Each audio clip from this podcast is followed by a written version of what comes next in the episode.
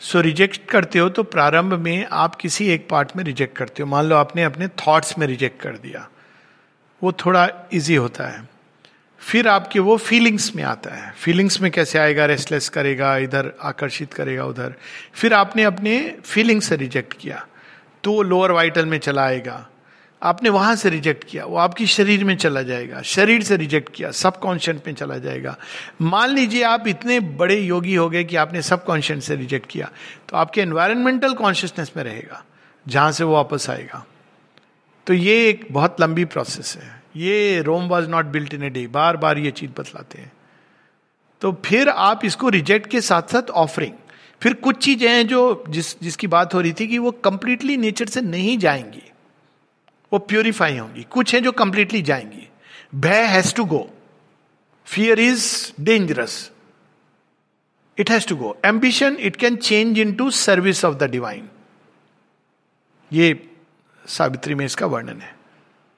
अपने लिए नहीं, महत्वाकांक्षा। एक ही महत्वाकांक्षा, भगवान की सेवा करें। It will change into that sexuality it will transform but it's a long is the last last resistance क्योंकि उसके रूट्स हमारे बायोलॉजिकल फ़िज़िकल चीज़ में है।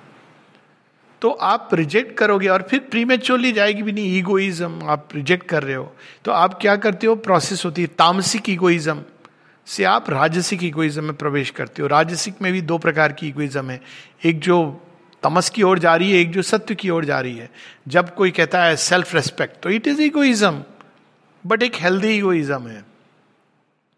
नोबिलिटी मैं बहुत नोबिल हूँ सात्विक इगोइज्म है। फिर आप उसके बाद सात्विक इगोइज्म में प्रवेश करते हो। फिर उसके बाद आप स्पिरिचुअल चेतना में जाते हो तो इगोइज्म खत्म नहीं होती है, वो तो सेल्फ रियलाइजेशन के साथ होती है। स्पिरिचुअल ईगो आपको पकड़ सकती है।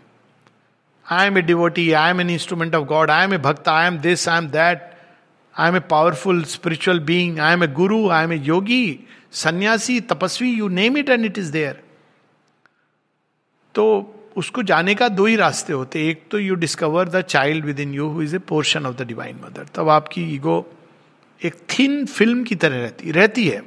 साइकिक बींग के साथ ईगो नहीं जाती है, लेकिन एक थिन फ़िल्म की तरह रहती है। तो आपको पता है कि ये आपकी personality is very easy to work upon it वो आएगी, लेकिन you can work upon it very easily इसीलिए पहले साइकिक दूसरा जब आप उस वन सेल्फ के साथ एक हो जाते हो जो सारी सृष्टि में है, तब आप ईगोइज्म से मुक्त हो जाते हो ईगो सेल्फ से मुक्त। क्योंकि आपने डिस्कवर कर लिया वह एक जो सारी सृष्टि में व्याप्त है। तो आप कैसे ये मैं हूँ इन द सेंस कि आपका एक limited name form it goes away तो ये दो ही रूट हैं। और जहाँ तक प्रकृति के दोषों का सवाल है, गीता क्या कहती है? शेयरविंद उसकी बात पुष्टि भी करते हैं। कब आपकी प्रकृति पूरी तरह दोष मुक्त होती है? You know the condition desired से कंप्लीट मुक्ति हम लोग कैजुअली बोलते रहते हैं। शेयरविंद गीता के इस श्लोक को वो करते हैं कि कब ये खत्म होता है? जब वो व्यक्ति परम दृष्टवा बन जाता है। ही seen the supreme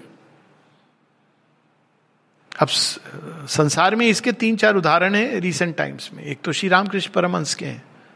But even then he was so careful कि उनके गलती से किसी लेडी का वो हाथ टच कर गया उनके पाँव से तो गंगे गंगे करके वो गंगा जल डालने लगे बिकॉज़ ही कामनी कंचन से दूर रहो। इट वॉज़ नॉट परफेक्ट तो वो अगर कंचन आ जाए, पाँव एक सिक्का उनके बिस्तर के नीचे तो उनको बहुत अनकंफर्टेबल हो जाते थे।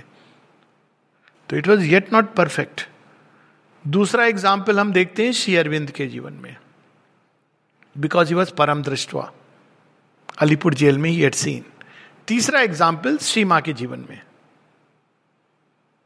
माने सुप्रीम का विजन तीन चार बार। ये तो हम लोग जानते हैं, अपने रीसेंट और भी लोग हैं, पुराने उसमें योगी जिन्होंने भगवान के दर्शन किए हैं।